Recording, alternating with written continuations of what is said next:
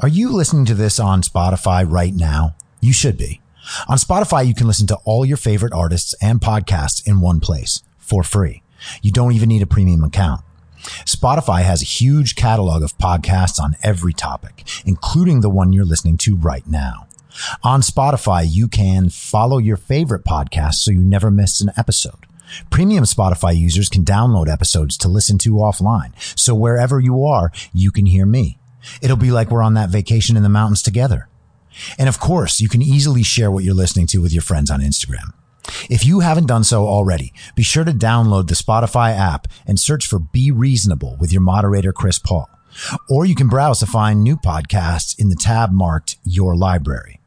Oh, and make sure to follow me so you never miss an episode of Be Reasonable.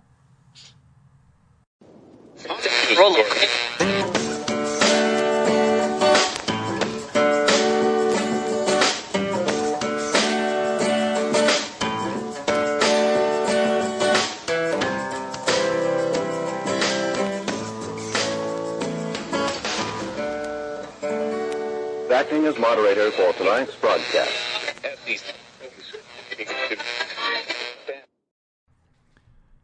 I'm your moderator, Chris Paul. Let's be reasonable. The Domergue gang is headed our way. We better cut them off at the pass. It's high noon. For Friday, September 4th, 2020. And the big story of the day is an Atlantic article written by the editor of The Atlantic, Jeffrey Goldberg, who used to seem to be a very, very reliable and talented journalist. And he employed a tactic that has been used constantly over the last five years in quoting unnamed sources about an event that supposedly took place years ago to portray Trump in a bad light. And he went on CNN to explain his use of unnamed sources and said that it was because these former military officials didn't want to go on the record so that they could avoid negative tweets. For real. Not so that they could avoid uh, losing their jobs but so that they could avoid negative tweets. And they said that Trump was embarrassed to have wounded soldiers around because nobody wants to look at them. Which, of course, strikes to many people's preconceived notions about who Trump is and what he thinks. And to prove that these quotes are true, they say things like, well, he insulted John McCain and he uh, insulted the Gold Star Khan family. And while those things may be true, that does not mean that the other thing is true. And without sources willing to go on record to say that they themselves heard him say these things, then this is meaningless. And there's been multiple debunkings of it by people who will go on record and were at the event and say that Trump definitely didn't say those things. But if that's not enough, then all you have to do is look back a week ago at the Republican National Convention and see that there were wounded vets all over the place.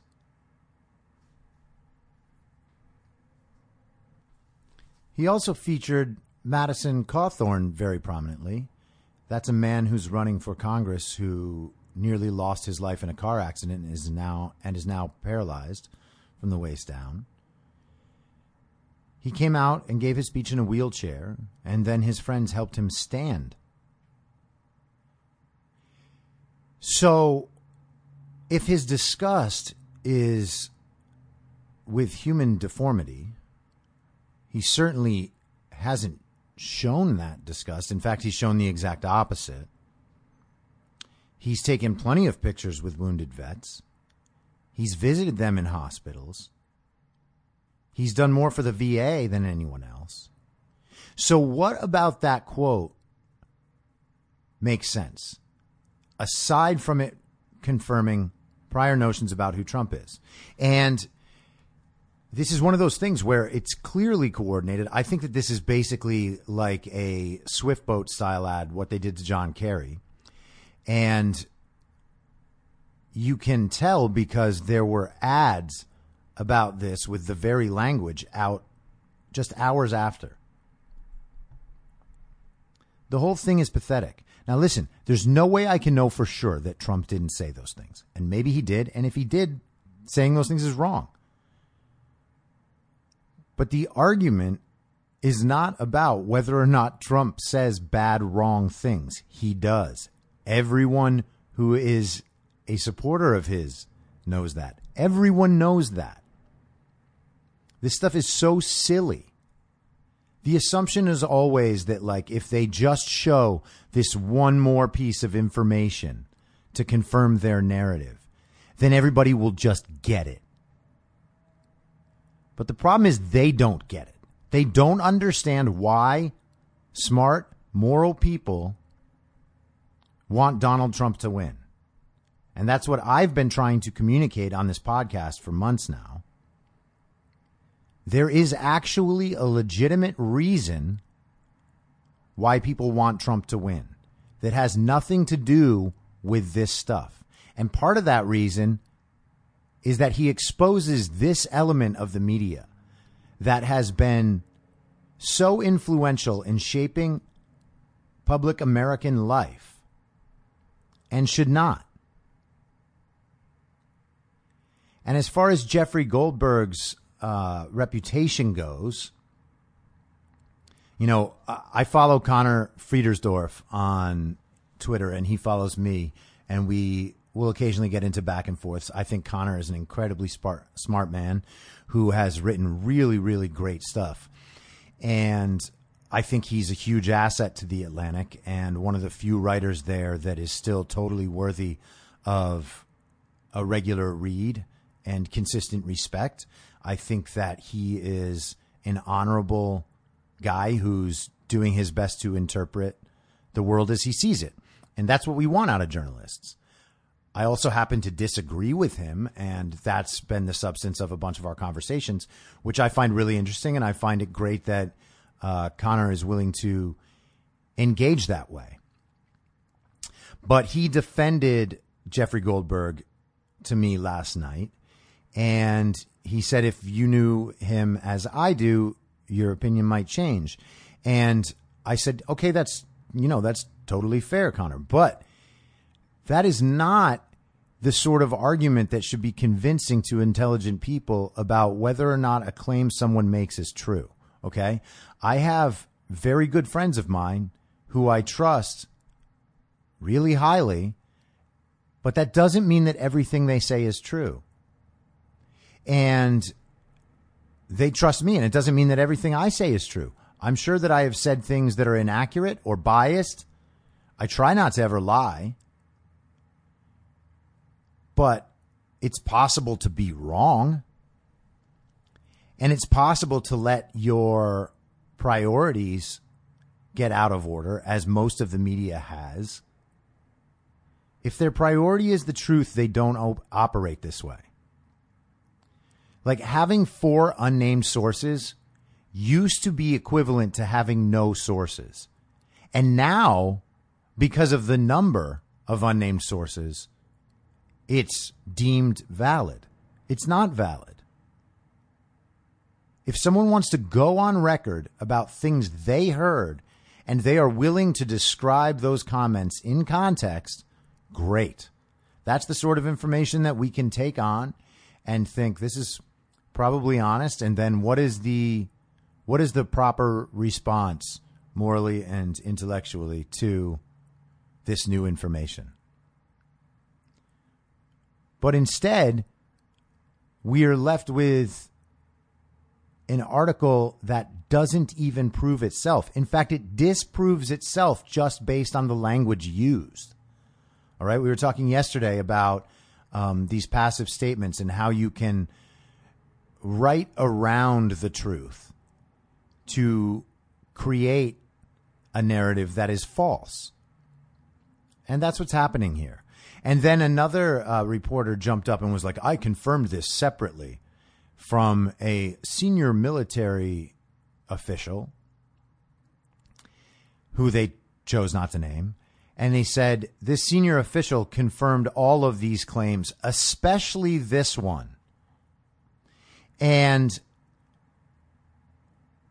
confirming isn't something that you can especially do. If they have proof of the one conf- the one claim that they can especially confirm, go on the record and confirm that claim. And don't say that you can confirm the other claims based on lower standards of proof, which is what the word especially means in that context. And so, for everybody who thinks that I'm totally one sided on this stuff, and, you know, that's fine for you to think that. I am often one sided on this stuff right now because I am highly convinced that what is happening on the other side is absolutely despicable. Okay?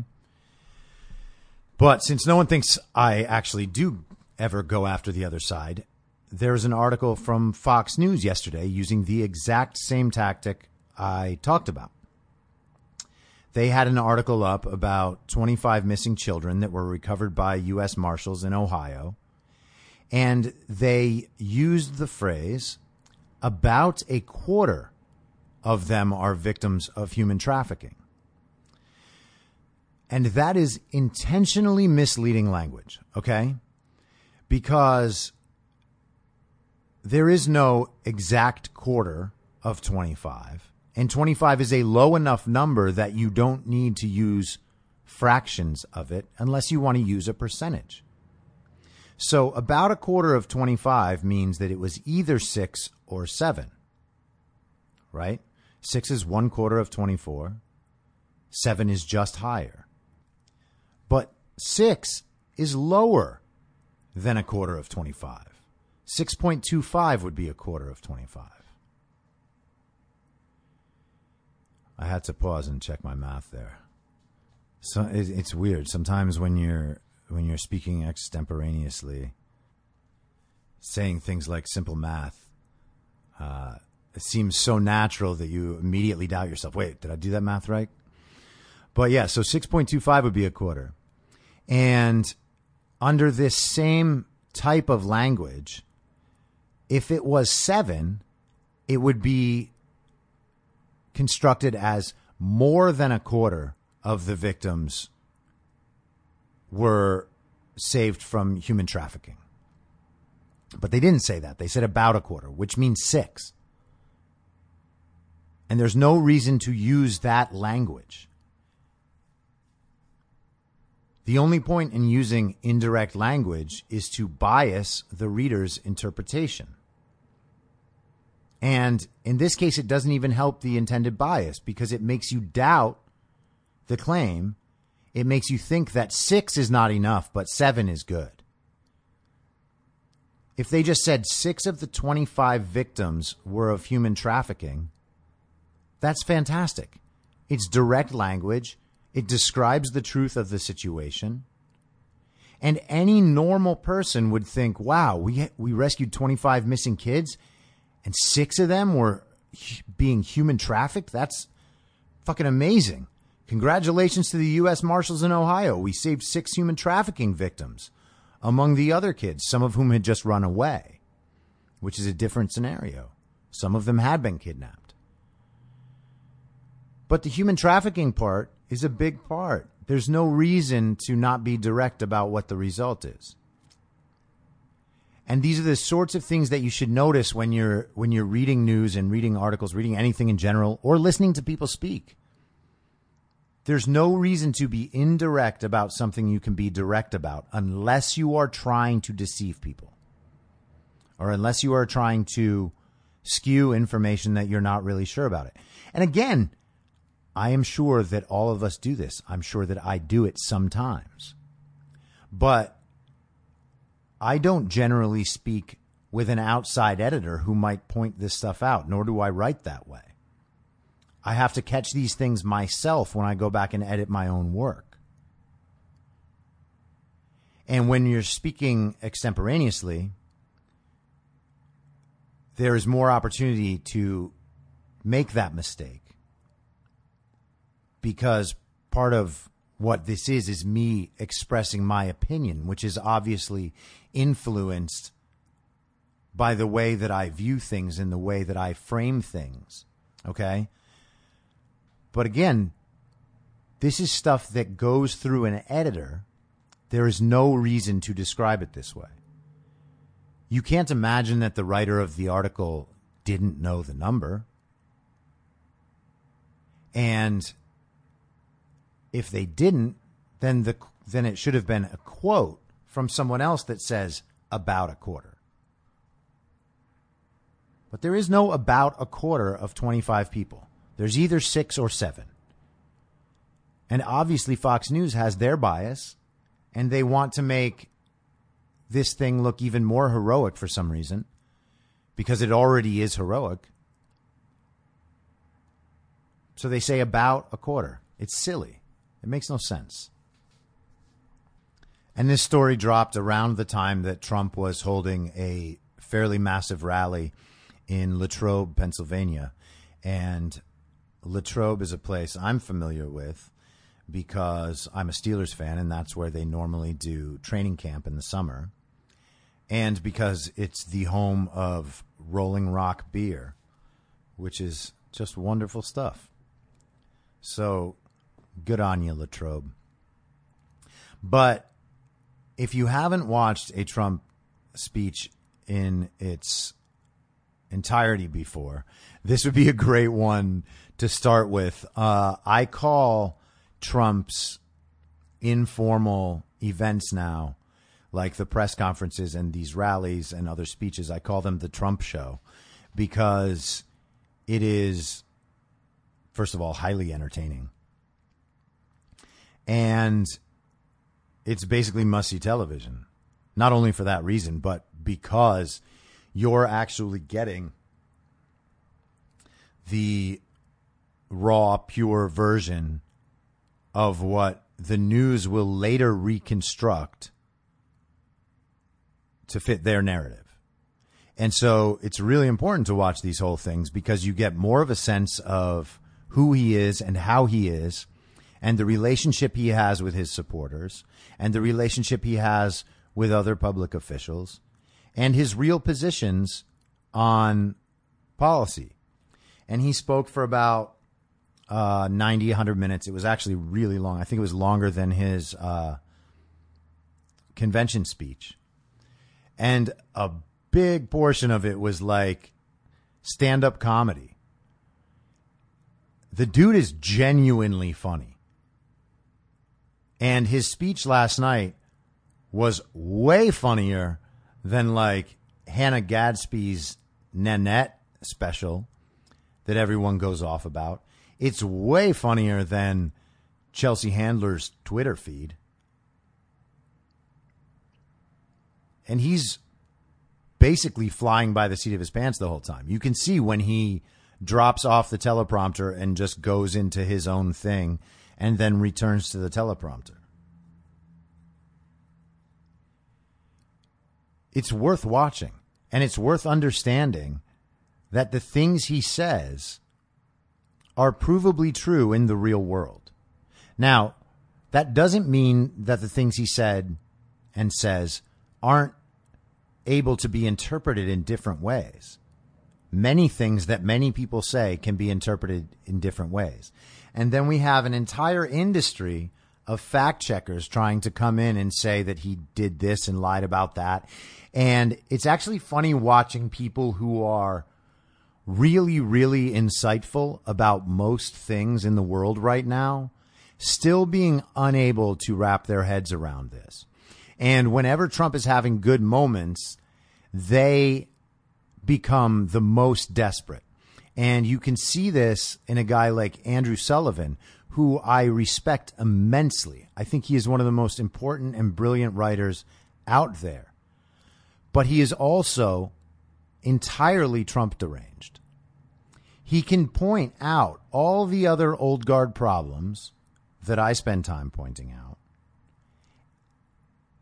but he can't bring himself to get past the fact that the narrative he has about Donald Trump was created by those same sources and those same corrupt institutions. I'm not ever asking anyone to believe that Donald Trump is a great person who always says the right things and is never self motivated and isn't at all narcissistic. I accept those things as part of the package. What these people don't understand and what they can't come to terms with is the fact that Trump actually liked his life better before he was president.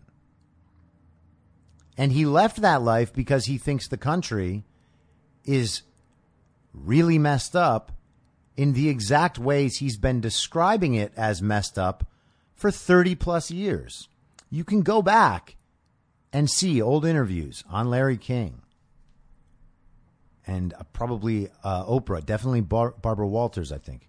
It's hard to remember all these former public figures and which order they happened in because he's been interviewed by so many people over the last 30, 40 years. But he's been saying the same things about foreign interference and foreign countries taking advantage of America.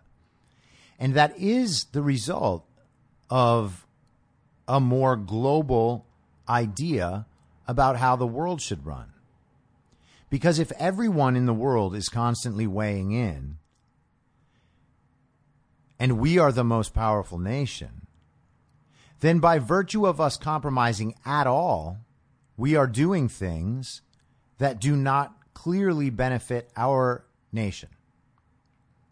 Now, it's an interesting argument about whether or not that should be our role in the world, but it is not illegitimate for an American president to think that it is to think that America's power and success and our history actually do justify a bigger voice at the table than a tiny country or one that is intentionally malicious to its own people, like Iran, like China, like North Korea. There are exploitative nations all around the world. And it's not just that they're exploiting American goodwill. If you agree that America has goodwill, I know that there are some socialists and communists and uh, celebrities who don't realize they're communists who would say that that's not America's role in the world and that that hasn't been America's role in the world. And of course, they're wrong and that's provable by the state of the world and America's influence on it. But they don't think that, and so they think that America's power should be diminished relative to other nations. I do not agree with that. I don't know why any Amer- American would agree with that. And of course, it's very easy to say that from a position of ultimate privilege. And the ultimate privilege in this world still is being born an American citizen. That is why so many people from so many bad places still want to come here all the time. One thing in particular really uh, caught me last night watching the Trump speech. He addressed the environment in a way that he doesn't often address it. Uh, he was talking about the Paris Climate Accord and how the other nations around the world who are polluting far more than us, uh, like China and India, emerging nations, how the impact of one of these global agreements will be far more damaging to America than to these other countries because when America complies with one of these deals and the other countries choose not to, and we have no recourse against that, then America is intentionally putting itself in a more compromised position. And that doesn't make any sense. Okay? Even the most horrified, confused, economic, uh, I mean, uh, environmental warrior like Alexandria Ocasio Cortez or people who think everyone should use paper straws They're only comfortable with the idea of American influence and power being diminished because they have been privileged enough to live in the world where America's power and influence are this great. Why in the world would someone whose life has been so comfortable that they agree with socialism and communism have the foresight to understand what a world would be like if we just gave up that influence to rival nations like China and Russia and North Korea and Iran. It makes no sense. Their ideas make no sense. Spending a hundred trillion dollars, which is what the Green New Deal costs, to try to save the earth from climate change on no proof that anything that they do will even work is crazy. And these models that they're using, the one that AOC refers to that thinks she has t- 12 years left before the entire planet dies.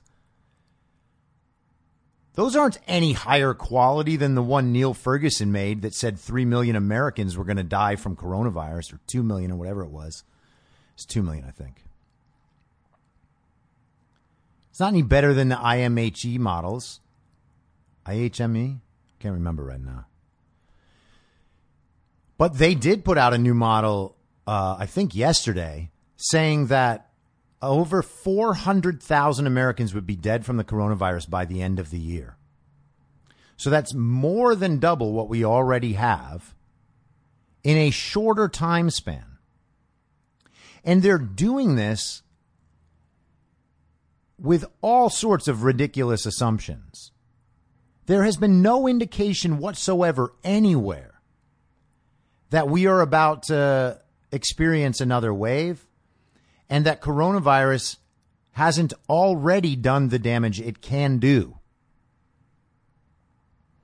Sweden didn't mitigate any of this. Do you think that they are concerned about some massive second wave? They're not. Ron DeSantis the other day said there's no way that we are trying any of these lockdown restrictions again, and good for him. He held back and pushed back against it at the beginning. He made his state much better off for it.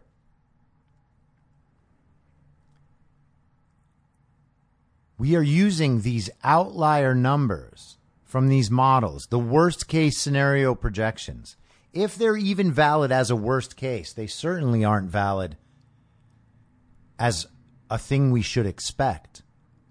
But we're being told the worst case numbers so that we get scared and think everything is out of control. Everything is not out of control. The economy is rebounding spectacularly well. If you're not in LA or New York or Australia or New Zealand or similar places, you are getting your life back to normal. In some places, the normal never stopped. And we should all be insulted and offended that our leaders forced us to change our lives. They took away our personal freedoms on a massive scale by saying that they were going to save other people's lives, of which they saved zero. Hospitals were never overwhelmed. That was the only purpose of lockdown was to flatten the curve to make sure that hospitals were not overwhelmed and had to triage patients. That did not happen anywhere, not even once. It got close in New York. It has gotten close nowhere else. No matter how many scary stories you've read, none of them panned out. Not one, not anywhere. The stories about the, the freezer trucks, Nope. All of this has been bullshit. And if you listen to controlled demolition, I pointed it out in there. I don't need to go back into it now. I'm going to assume that people have have listened to that. There is no reason to believe any of this nonsense from the media anymore. And Jeffrey Goldberg is just pointing out another reason why. Senior military officials are scared to go on record because of angry tweets. So the media can run a story smearing the president with no recourse, even though people on the ground at the event are able to dispute it and refute it and debunk it, whatever word you want to use. They did all of those. But the story sticks, and then there's an ad running. Of course, there's an ad running. Mere hours later, using the quotes, flyover shots of military cemeteries. It's pathetic. And it's what happens when you have a candidate who cannot answer questions.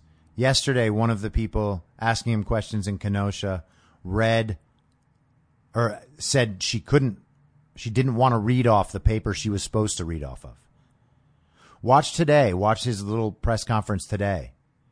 A reporter named MJ Lee asked him questions about Trump making fun of how much Joe Biden wears a mask. And she basically set up the answer in her question just so that Joe Biden could say like yes or no and not really have to answer a real question. Joe Biden today, notably, not wearing a mask. One day, 12 hours, maybe it's 16 hours, after Trump calls him out and makes fun of him for not wearing a, for wearing a mask so much everywhere, while still saying, by the way, that people should do it, but he just was saying that Joe Biden really seems to like it. A few hours later, Joe Biden's not wearing it.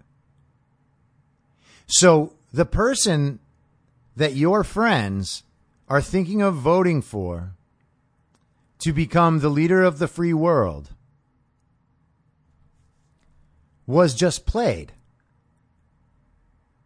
He's not wearing his mask today, even though he wore it yesterday while speaking into a handheld microphone. Today he takes it off for his press conference. That is not a leader. A leader who believed in the mask would get up there with his mask on and say, You're damn right. I wear this mask because this mask is saving people's lives and any contribution I can make to that is good. It's a shame the president doesn't feel the same. That's what a leader says. And he goes on wearing the mask because he's trying to model good behavior. And because he has the courage of his convictions. And because he doesn't give a shit about petty insults if he's right. But nope. Because Joe Biden, just like everybody else, knows the mask is fucking pointless. And so as soon as he's made fun of, he takes it off. Because they're all aware of how stupid the optics look for Joe Biden. And so it's just one more example of the media and this pathetic campaign being led around by the nose by someone who is smarter more powerful, and more capable. You can say whatever you want about Trump and his character and all your other complaints, but if you think Joe Biden is smarter than Trump, more powerful than Trump, or more capable than Trump, you need your head checked. I will be back Monday at the same reasonable time on the same reasonable podcast network. I do not have a network. Listen to more hopes for all good. Bye. Whether you're a total newbie to podcasting or even if you've had a show before like me, you know how intimidating it can be to start your show. The tech side especially can be daunting. That's why I'm so grateful Anchor exists. If you haven't heard about Anchor, it's the easiest way to make a podcast. They knock down all the barriers to entry. Let me explain. First off, it's free. I don't know how or why, but I'm happy about it. The platform's great. There are creation tools that allow you to record and edit your podcast right from your phone or computer. Anchor will distribute your podcast for you so it can be heard on Spotify, Apple Podcast, and many more. I can't even begin to describe how much easier it was to get my show on all the major platforms this time than it was a few years ago. You can make money from your podcast with no minimum listenership. That's right. You build your show, you make money. It's everything you need to make a podcast in one place, and the company is committed to the success of its content creators. Go download the free Anchor app or go to anchor.fm to get started. If you like the show, please share it with your friends and give it a five star rating on iTunes or wherever you listen to podcasts so new listeners can take your word for it. You can follow the show on Instagram, Facebook, and Twitter at I'm Your Moderator. If you have feedback, you can email heymoderator at imyourmoderator.com or use the hashtag heymoderator on Twitter. If you'd like to support the show, search Be Reasonable on Patreon, where I'll have additional daily ish segments in a special podcast feed of the show, as well as my writing and audio readings of those articles. You can also go to anchor.fm slash be reasonable and become a supporter there. Thank you so much for listening. Until next time, I'm your moderator, Chris Paul. Be reasonable.